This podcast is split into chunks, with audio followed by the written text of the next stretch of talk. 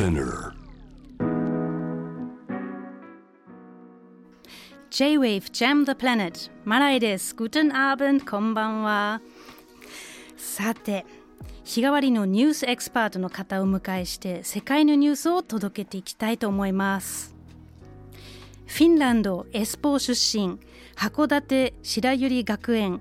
早稲田大学経済学部に留学後ヘルシンキ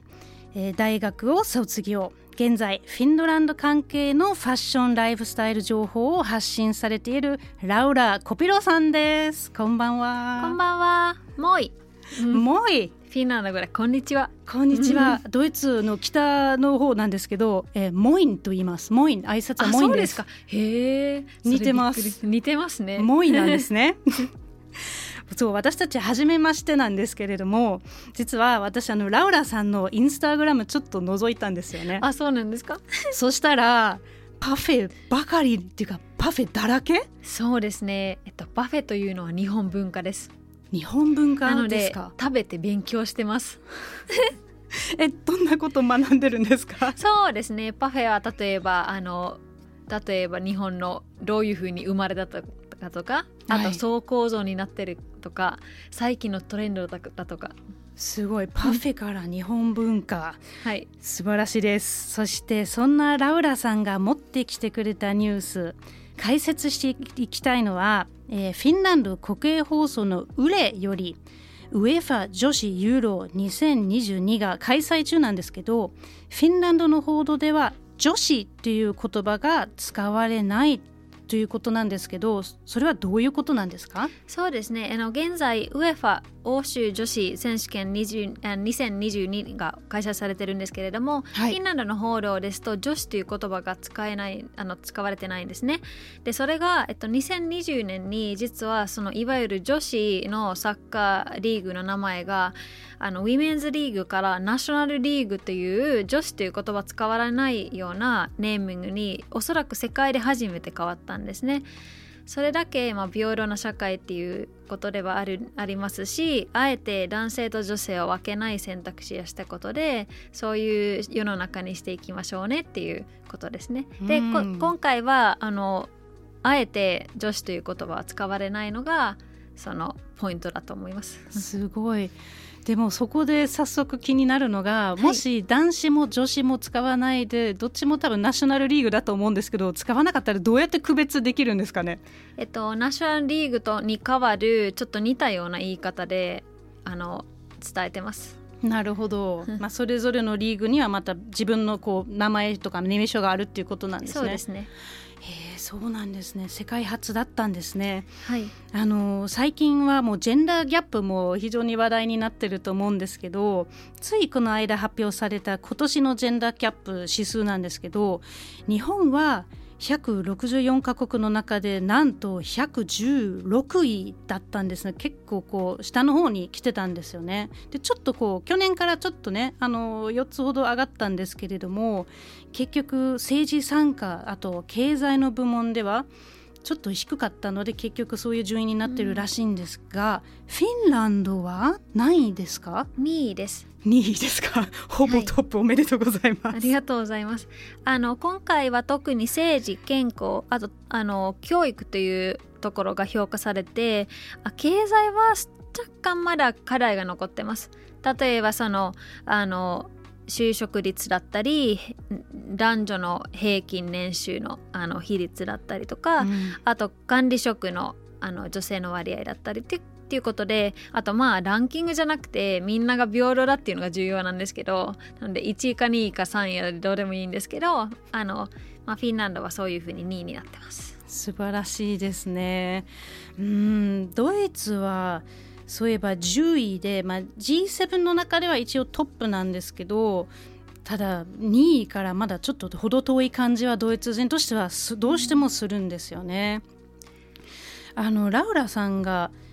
こうフィンランドでジェンダーギャップ指数が高いと感じる点はどういうところなんですか？そうですね、まあ、数字で見ると例えば現在あの首相がマリン首相ということで女性であと連立5政党のあの党首が全て女性です。あの、はあなおかつ5人のうち4人があの40歳未満です。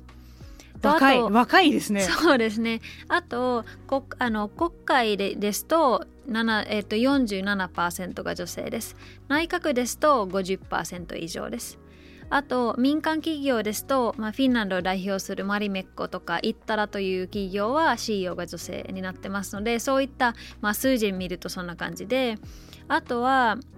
あのポイントとしてはフィンランドではこの女性であることが一切笑いにならないんですね。おえそれって笑いにならないっていうのはどういうことですか？というのはあの普通人間なんですよね。女性とか男性とか関係なくて仕事をしてる人間なのであえて笑いにする必要はなくて逆に言うとフ